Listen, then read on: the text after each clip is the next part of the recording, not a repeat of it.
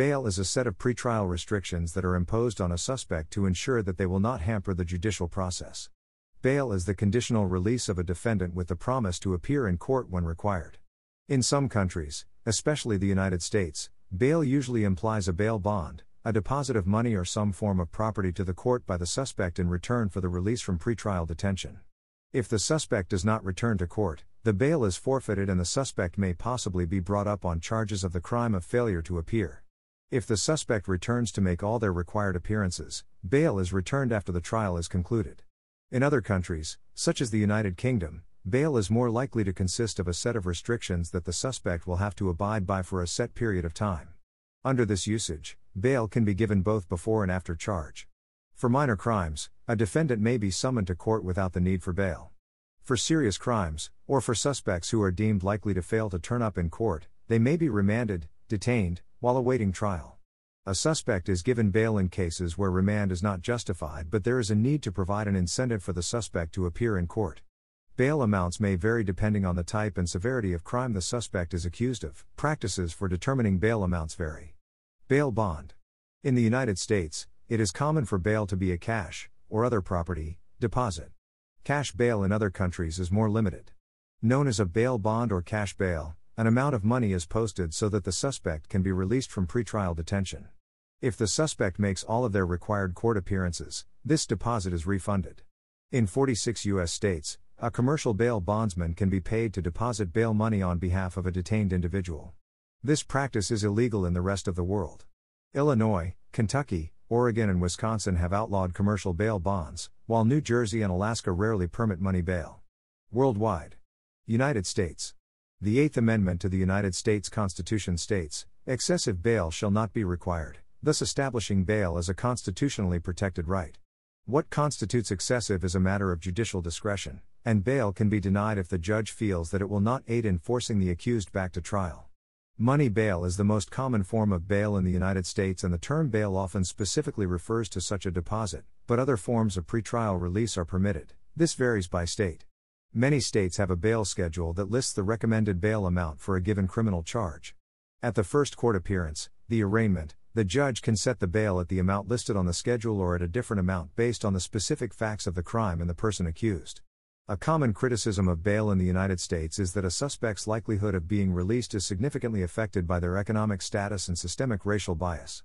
In response, in 2014, New Jersey and Alaska have abolished cash bail for all but a limited number of court cases. Though the California legislature attempted to eliminate cash bail in 2018, this change was vetoed by California Proposition 25 in November 2020. Canada. As in other Commonwealth nations, people charged with a criminal offense in Canada have a prima facie right to reasonable bail, known in Canada as judicial interim release, unless there is some compelling reason to deny it. These reasons can be related to the accused's likelihood to skip bail, or to public danger resulting from the accused being at large. In stark contrast to many other jurisdictions granting a constitutional right to bail, in Canada the accused may even be denied bail because the public confidence in the administration of justice may be disturbed by letting the individual, still legally innocent, go free pending the completion of the trial or passing of sentence. Criminal Code S 515 10C. Sureties and deposits can be imposed, but are optional. United Kingdom, England and Wales. In the modern English bail system, monetary payments play a very small role. Securities and sureties can be taken as conditions for being granted bail, but these amounts are not excessive. Wider restrictions such as curfews, electronic monitoring, presenting at a police station, and limits on meeting specific people or going to specific places are more common conditions. Bail is regulated primarily by the Bail Act 1976 and the Police and Criminal Evidence Act 1984, both of which have been heavily amended by later legislation such as the Policing and Crime Act 2017. The Bail Act 1976 was enacted with the aim of creating more conditions by which defendants could be denied bail and also redefining the parameters of fulfilling bail. The Bail Act also nullified the recognizance system, removing the requirement of paying a specific amount of money and instead arresting defendants for failing to surrender. The Bail Act created a qualified right to be granted bail before conviction, except for when certain factors applied. This does not guarantee a person will get bail, but it places the onus on the prosecution to demonstrate why bail should be refused in preference to custody. In England and Wales, there are three types of bail that can be given police bail, A suspect is released without being charged but must return to the police station at a stated time. Police to court. After being charged, a suspect is given bail but must attend their first court hearing at the date and court stated. Court bail. After a court hearing, a suspect is granted bail pending further investigation or while the case continues. In law, an appeal is the process in which cases are reviewed by a higher authority, where parties request a formal change to an official decision. Appeals function both as a process for error correction as well as a process of clarifying and interpreting law. Although appellate courts have existed for thousands of years, common law countries did not incorporate an affirmative right to appeal into their jurisprudence until the 19th century. History Appellate courts and other systems of error correction have existed for many millennia. During the first dynasty of Babylon, Hammurabi and his governors served as the highest appellate courts of the land. Ancient Roman law recognized the right to appeal in the Valerian and Porcian laws since 509 BC. Later, it employed a complex hierarchy of appellate courts, where some appeals would be heard by the emperor. Additionally, appellate courts have existed in Japan since at least the Kamakura shogunate. During this time, the shogunate established Hikitsuke, a high appellate court to aid the state in adjudicating lawsuits. Although some scholars argue that the right to appeal is itself a substantive liberty interest, the notion of a right to appeal is a relatively recent advent in common law jurisdictions. In fact, commentators have observed that common law jurisdictions were particularly slow to incorporate a right to appeal into either its civil or criminal jurisprudence. The idea of an appeal from court to court, as distinguished from court directly to the crown, was unheard of in early English courts.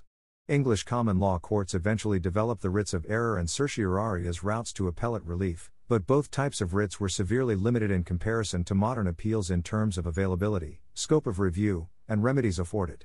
For example, writs of error were originally not available as a matter of right and were issued only upon the recommendation of the Attorney General, which was initially discretionary but by modern times was regularly granted. Certiorari was originally available only for summary offenses. In the early 19th century, certiorari became available for indictable offenses, but only to obtain relief before judgment. Due to widespread dissatisfaction with writs, resulting in the introduction of at least 28 separate bills in Parliament, England switched over to appeals in civil cases in 1873, and in criminal cases in 1907. The United States first created a system of federal appellate courts in 1789, but a federal right to appeal did not exist in the United States until 1889, when Congress passed the Judiciary Act to permit appeals in capital cases. Two years later, the right to appeals was extended to other criminal cases, and the United States Courts of Appeals were established to review decisions from district courts. Some states, such as Minnesota, still do not formally recognize a right to criminal appeals. The U.S. Supreme Court has repeatedly ruled that there is no federal constitutional right to an appeal. Appellate procedure. Although some courts permit appeals at preliminary stages of litigation, most litigants appeal final orders and judgments from lower courts. A fundamental premise of many legal systems is that appellate courts review questions of law de novo, but appellate courts do not conduct independent fact finding. Instead, appellate courts will generally defer to the record established by the trial court, unless some error occurred during the fact finding process. Many jurisdictions provide a statutory or constitutional right for litigants to appeal adverse decisions. However, most jurisdictions also recognize that this right may be waived. In the United States, for example, litigants may waive the right to appeal, as long as the waiver is considered an intelligent. The appellate process usually begins when an appellate court grants a party's petition for review or petition for certiorari. Unlike trials, which many common law jurisdictions typically perform with a jury, appeals are generally presented to a judge, or a panel of judges. Before hearing oral argument, parties will generally submit legal briefs in which the parties present their arguments at length in writing.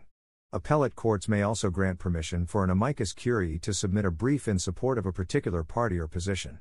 After submitting briefs, parties often have the opportunity to present an oral argument to a judge or panel of judges. During oral arguments, judges often ask questions to attorneys to challenge their arguments or to advance their own legal theories. After deliberating in chambers, appellate courts issue formal written opinions that resolve the legal issues presented for review. Appellate courts.